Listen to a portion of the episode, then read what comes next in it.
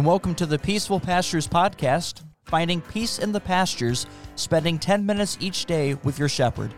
I am Pastor Daniel Lewig, and this podcast is brought to you by Christ Countryside Ministries, the regional ministries of St. John's Hillpoint, Trinity Lime Ridge, and Bethlehem Richland Center. On day two, we capture the context. We recognize our world today is just a little bit different than the world at the time of the Bible. There are customs, practices, idioms, descriptions of locations that are lost on us.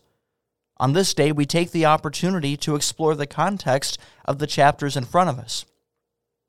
Yesterday, we listened to chapters 5 through 8 of Genesis. Let's explore what's taking place surrounding this lesson. But let us first begin with prayer. Heavenly Father, sanctify us through your truth. Your word is truth. Amen. In chapter 5, we are led to ask the question what is the purpose of a genealogy?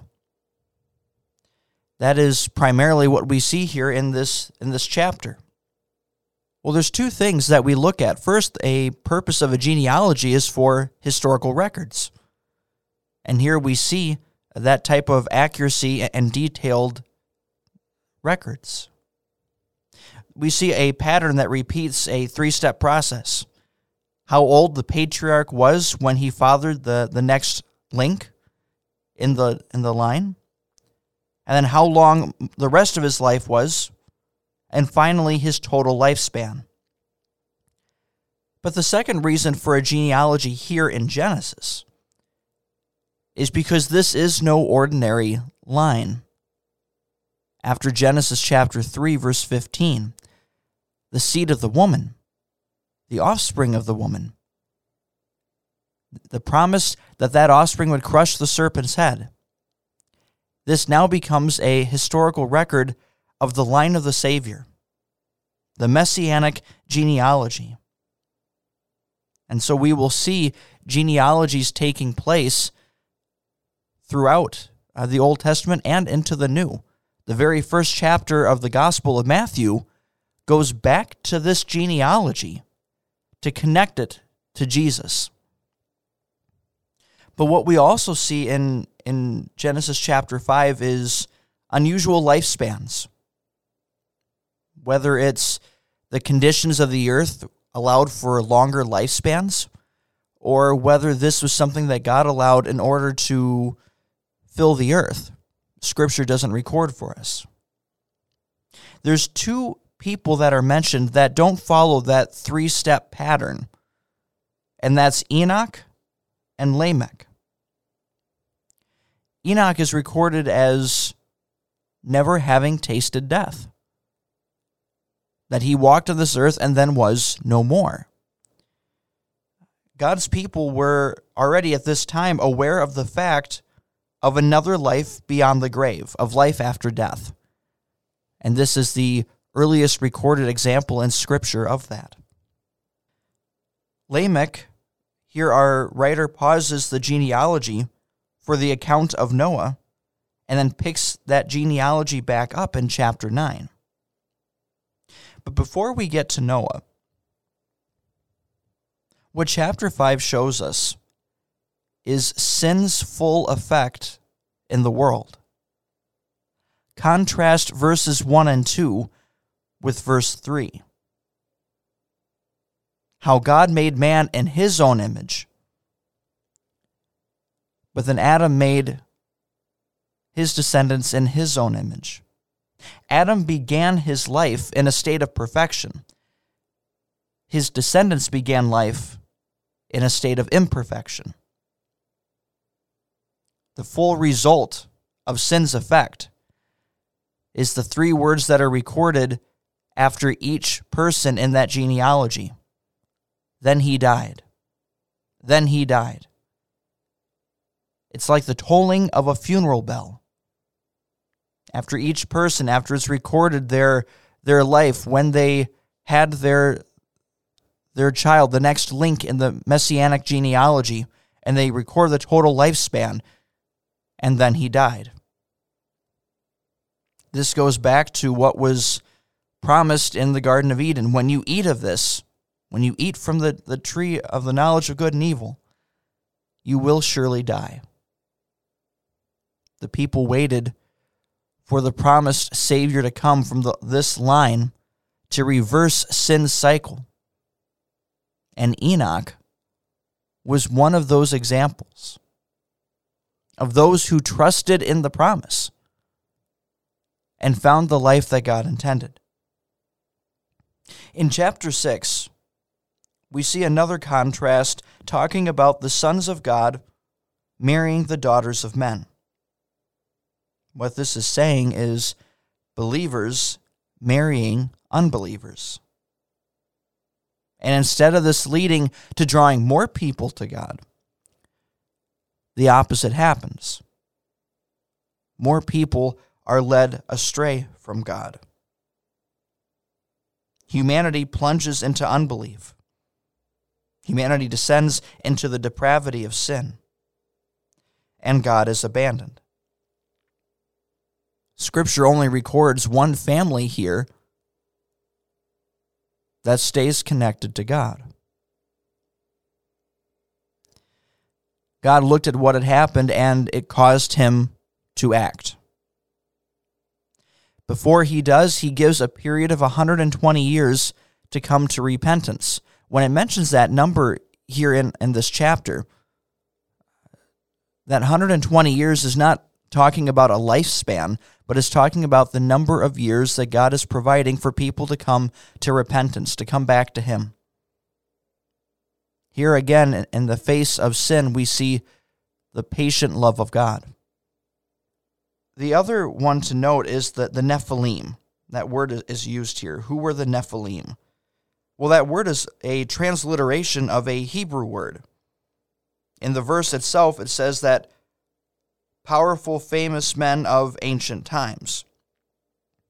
Com- commentaries describe this as ruthless tyrants that ruled over the, over the earth. As all of this takes place, the easy question for us to ask in this in this portion of scripture is why would God do this? Why would God send a flood? The, the flood shows us two key things. Number one, that God is serious about sin.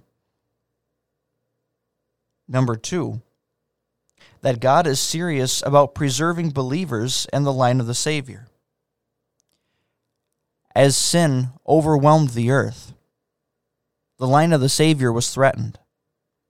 And so God moves to act so to preserve his promise to send a Savior. Chapter 6, verse 8 gives us a, a bright spot in an otherwise dark chapter. When it says, But Noah found favor in the eyes of the Lord. That word favor here also could be translated as grace. Again, grace is that word that means undeserved love. So here God brings Noah into the salvation history. The genealogy is stopped. Lamech is mentioned in reference to being the father of Noah. And here God pauses to say, how he preserves that line of the Savior through Noah. If you ever have the opportunity to go to just outside of Cincinnati to the Ark Encounter, there is a life size ark that has been built. A chance to see with your own eyes what that would look like, uh, to stand next to it, to see just how huge of a structure that Noah was tasked with building. It's worth a, a trip if you have that, that opportunity just for the, the visual uh, in your mind. Chapter 7 deals with the timeline.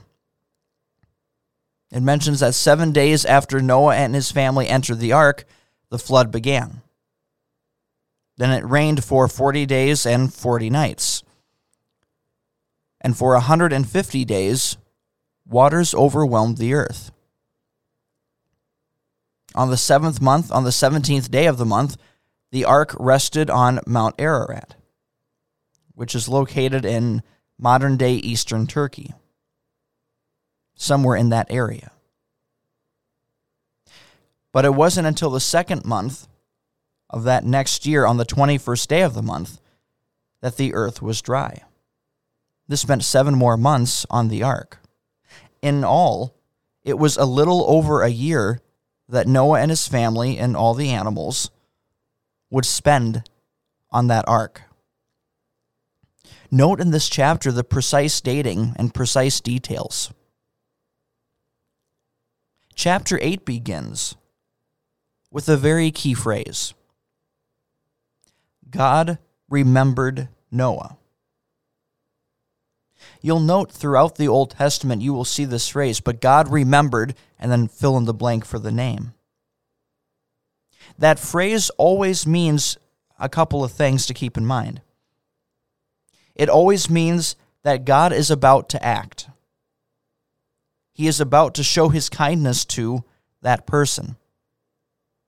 We're going to see that name or that phrase a couple of times yet in Genesis itself. What a blessing it is that God remembers his people. This doesn't mean that he forgot about Noah or lost track of Noah.